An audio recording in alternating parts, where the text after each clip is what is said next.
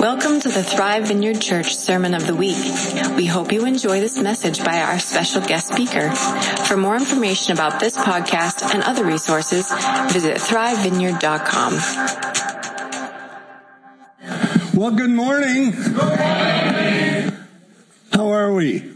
A little bit warm? We want you to be comfortable as you sleep, okay? It's our primary commitment. All right, with the show of hands, how many Bear fans are in the house? Okay, okay, okay. A little bit reluctant on acknowledging that. Uh, all right. I thought I'd put together an acrostic sermon for you today, and um, instead, I stumbled upon full of grace and truth in the Gospel of John. Turn there with me, if you would, please, chapter one. I thought maybe we'd do something like victorious overcomers, triumphant and excellent uh, vote, V-O-T-E. That sounded a little corny to me. So I thought maybe pray, P-R-A-Y, petition, request, ask, yield, but nah, that, that didn't work at all. And so I'm working today on John chapter 1 as the beginning of the message. I have so many things to say by way of preliminary thought before we get into our two big words for today, which are sacrifice and atonement. We need God's grace. We need His help. We need his favor. We need his provision. As we come into his presence today, we continue to worship and we look to Christ our Lord alone as our source of hope and help. He is worthy of praise. Uh, I, I want to say two things about last week. I'm going to pick on our pastors a little bit today in this message. Not a lot, just a little, just the right amount. Kevin mentioned John Wesley saying God does nothing except in answer to prayer last week. That's a great quote. Also in reference to our stewardship, I love what John Wesley said. He said, earn all you can, save all you can, and give all you can. And Molly brought a word from the Lord last week on my word is a hammer out of Jeremiah. And I have a very succinct statement regarding this.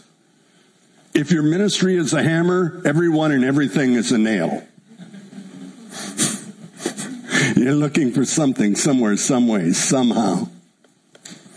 We learn to pray by praying. We learn to preach by preaching. We learn to pastor by pastoring. And today we're going to look at John chapter 1. The Word became flesh and for a moment in time dwelt among us and we beheld his glory, the glory glorious of the only son from the father, full of grace and truth. I'm going to ask God to fill you up this morning with his grace, with his truth. John testified about him and called out saying, this was he of whom I said, he, he who is coming after me is proved to be my superior because he existed before me.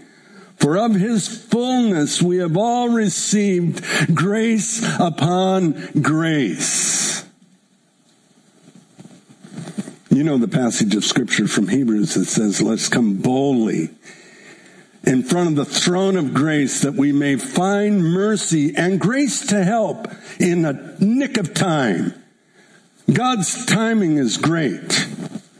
His grace is amazing and wonderful.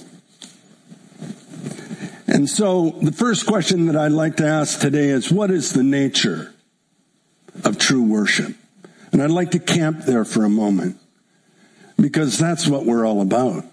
We're here to worship God. And we've experienced a tremendous time already so far. Real worship is Christ centered, focused on the person and the work of Christ. Worship is front and center of who we are and what we do. I love the quote by Abraham Kuyper that says, there is not one square inch in all creation that God does not put his finger on and declare, this is mine. Oh, it takes so much pressure off you if you realize that God's in control of everything. This is not a warm up. The songs that we sing isn't getting us ready for receiving the word. Worship is what we're made for. We were created to worship, and I'll have more to say about that in a moment. There is no worship without an altar. And there's no altar without sacrifice. There's no sacrifice where there is no altar, and there's no sacrifice without cost. It would be impossible, unthinkable, unimaginable in the Old Testament for someone to come empty handed before God Almighty. From the beginning, Adam and Eve experienced sacrifice, providing covering. Cain and Abel had offerings. Abraham was known as the great altar builder. Go and travel through chapter 12 and 13 on through to his intercession for his nephew Lot on into Abraham and his son Isaac. Moses received the law on twin tablets. He battled idolatry and he took a stubborn, stiff-necked people at least to the edge of the promised land. This is all worship and journey. The list goes on and could include some of my favorites, Dan, uh, Samuel and David, and Solomon, on up to and including the time of Christ, who brought the offering to completion on his death on the cross. Let me take a few moments this morning and just kind of tease out this idea of worship. Can you bear with me? And you'll, you'll see the tie as it connects with sacrifice and atonement in a moment. Our primary motivation for worship is one simple fact. God is worthy. He's worthy of all our praise, all glory, all honor, and the benefits of worship are delight in knowing that you were created to be a worshiper. We don't worship for selfish reasons. God in His goodness has so designed worship to build up the work for, for service. And in the process, we give him glory and adoration. And we gain so much in return. Worship is a wonderful experience. And we're welcomed into it. To gain an audience with God Almighty, imagine we don't have to wail. We don't have to cut ourselves like prophets of Baal. God invites us into his presence to dine with him, to eat a meal, to sit down, to relax. And in Near Eastern culture, a meal took four to five, six hours. They simply sat back and enjoyed the presence. Being in God's presence, once you've tasted it, you long for more. You can't wait to lay hold of what Christ has laid hold of you for. A.W. Tozer pastored a church not far from here in the Chicagoland area, and he wrote a little booklet titled Worship, the missing jewel of the evangelical church. In it, he said, and let me give you the quote. The purpose of God in sending his son to die and rise and live and to be at the right hand of God the Father was that he might restore to us the missing jewel, the jewel of worship, that we might come back and learn to do again that which we were created to do in the first place, worship in the beauty of holiness, to spend our time in awesome wonder and adoration of God feeling and expressing it. We're here to be worshipers first and workers second or witnesses second. That all flows out of worship. There is no altar without sacrifice. There is no worship without service. Work flows out of worship. Work not flowing out of worship is like a cut flower. It's soon to shrivel, wither, and die. God created us for the express purpose of worship. There's no need in God. He doesn't need anything from us. But the primary reason that He made us was to love Him with radical abandonment, heart, soul, mind, body, strength. All that we are, all that we have surrendered to Him. God created angels. They could serve Him perfectly, more perfectly than we ever could. But he made us in his image that we might have the capacity to know him. Now that's a heavy statement right there. And I'm just going to leave that one sit for now. The most godlike thing in the universe is for you to come to know and to realize and worship the God who is, the God who was, the God who evermore shall be. Jesus said, You shall love the Lord your God with all your heart, soul, mind, strength. And the second commandment is like unto this love your neighbor as yourself. That's where it gets down to brass tacks. Genuine worship requires a level of commitment. The psalmist gives us an effective progression when he says, enter his gates with thanksgiving, enter his courts with praise. Everything in our lives is transformed in and by and through worship. When we render thanksgiving and praise and worship, it becomes a part of our godly, pleasing lifestyle. I wish I could implant within you this morning this one single truth. In your passionate pursuit for the presence of God, He will place within you a capacity that longs to please Him. That's a change in our natural tendency. Thanksgiving and praise leads into worship before his presence, bordering on the excessive exuberance that some people look at you and say, you're out of your mind. You're crazy in worship. The scope of worship can be wide or narrow. It's marked by intimacy and closeness. It's never void of thanksgiving. The scope of worship is wide. Paul said these words, whether then you eat or drink or whatever you do, do it all for the glory of God. You can wash dishes to the glory of God. You can do laundry to the glory of God. Anything and everything you do, instead of complaining, try making it a matter of prayer. Uh oh, I'm sorry. Worship involves intense times of personal relational development. In the course of life, it must be that worship becomes a lifestyle commitment. Times of devotion, seasons of intimacy, focus communion on the person and the work of Christ. We don't settle for just living for Jesus.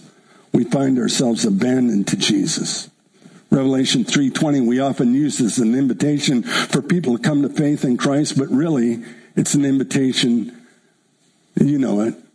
Behold, I stand at the door and knock. If any man hear my voice and opens the door, I will come in and sup with him and he with me. I'll have fellowship. In our worship, we seek to nurture an atmosphere, to build a culture Here's my picking on Kevin. Where did he come up with this phrase, marinated in the milieu of culture? Wherever you found it, I want to know. It's great. But we're building a culture to provide an avenue whereby people encounter the living God. That's what we're doing here at Thrive. Times at the altar are important as we give opportunity to do what needs to be done at an altar. And this is where the next shift comes in. At the altar, we confess. We make a confession. That, that word means to say the same thing that God says about us. To be in agreement with Him. So my question today is how do we find and sustain an active flow of the Spirit that nurtures spiritual life growth and development. What's the secret to this? I believe it's realizing who we are, what we were made for. We learn what it is to worship and display ourselves as worshipers before God alone. He is the center and focus of our concentration. We learn of it by one simple task. Take up your cross and follow me. Oh, what's the first part of that though? Deny yourself. Denial of self means you embrace the cross that has been chosen just for you. We surrender and listen to the voice of God. We yield and walk forward in faith in the Holy Spirit. Worship is never devoid of sacrifice. It'll cost you something to worship. It'll cost you time. It'll cost you effort. It'll cost you commitment. Yes, worship is costly. The word sacrifice and its cognates are found over 300 times in scripture. Offer, offering, offerings, well over a thousand times in scripture. Altar or altars is found nearly 500 times. I could give you all sorts of um, background and, and details, but I want to move instead to the centrality of the atonement. A definition of what it means. And it does mean at one meant. It means that which was formerly at enmity against each other is now brought together in unity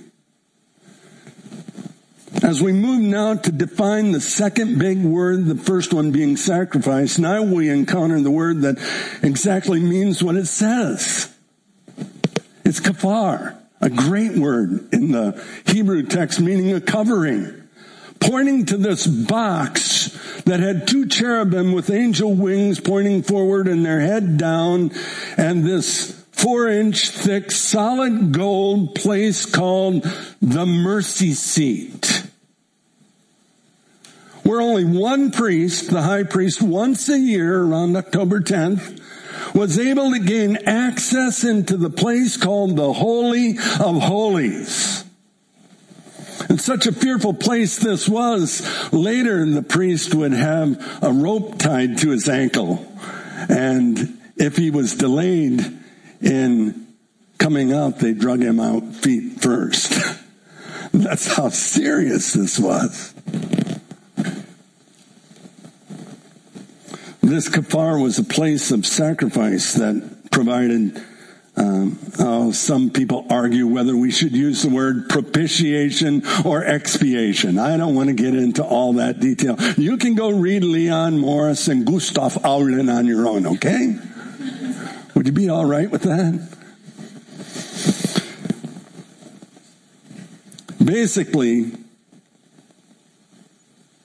all these words and they're found throughout the New Testament as well. Tremendous words. Halaskomia, halaskan, uh, all the words about the place of dealing with our deepest need.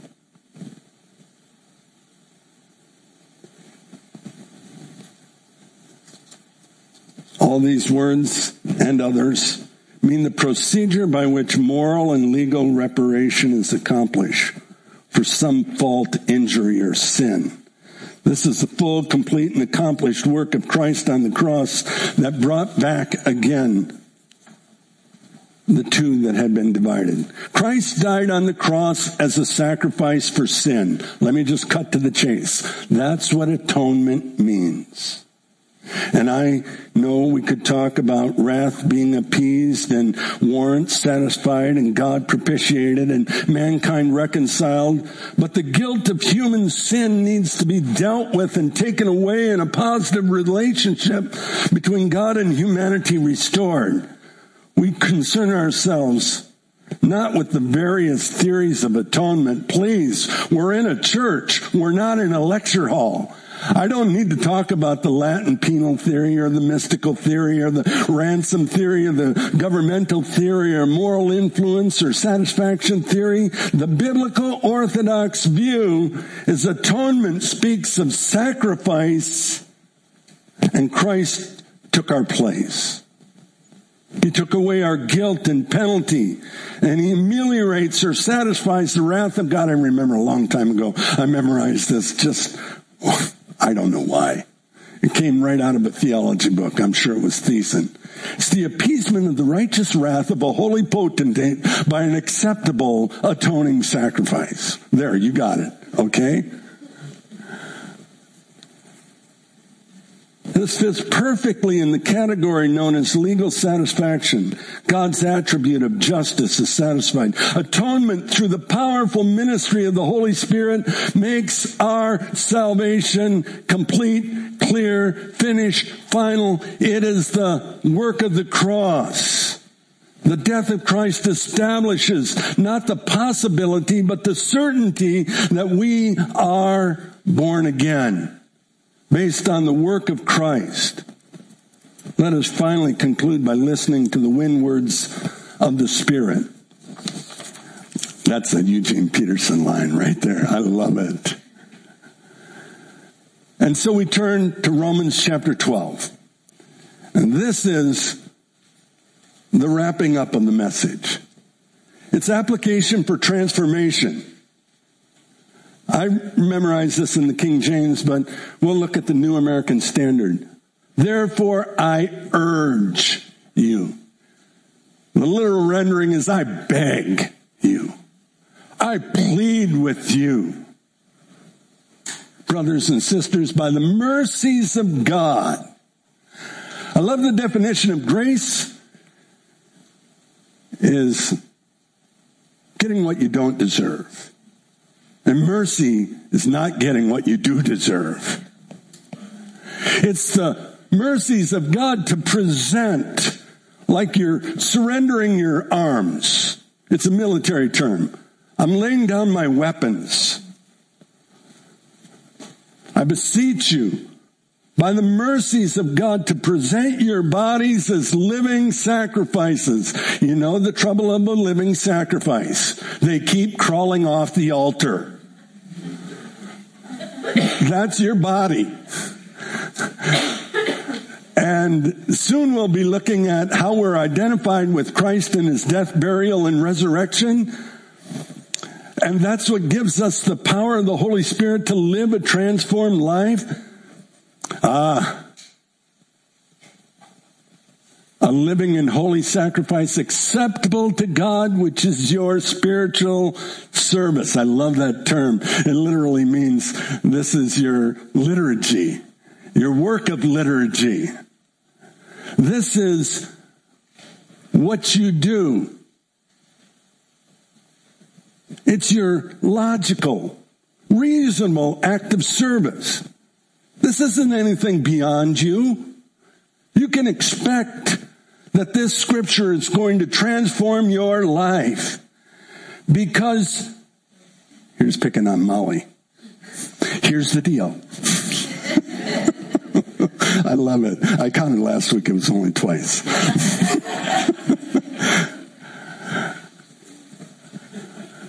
Do not be conformed that word literally means to be squeezed into the mold of.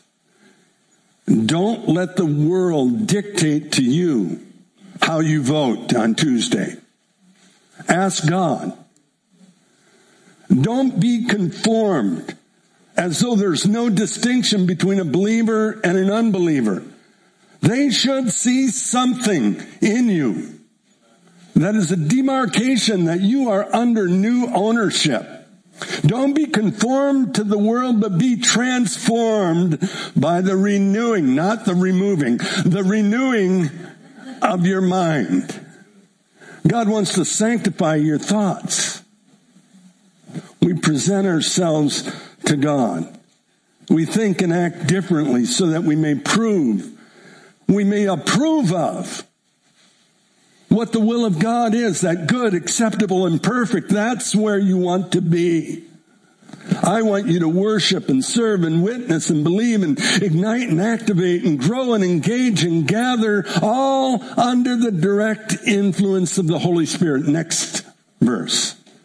To draw to a conclusion here today, I got John Wesley for some reason stirring around in my spirit. He breaks the power of canceled sin. He sets the prisoner free. His blood can make the foulest clean. His blood avails for me. Oh, he was a good songwriter. Not too good at marriage, but good.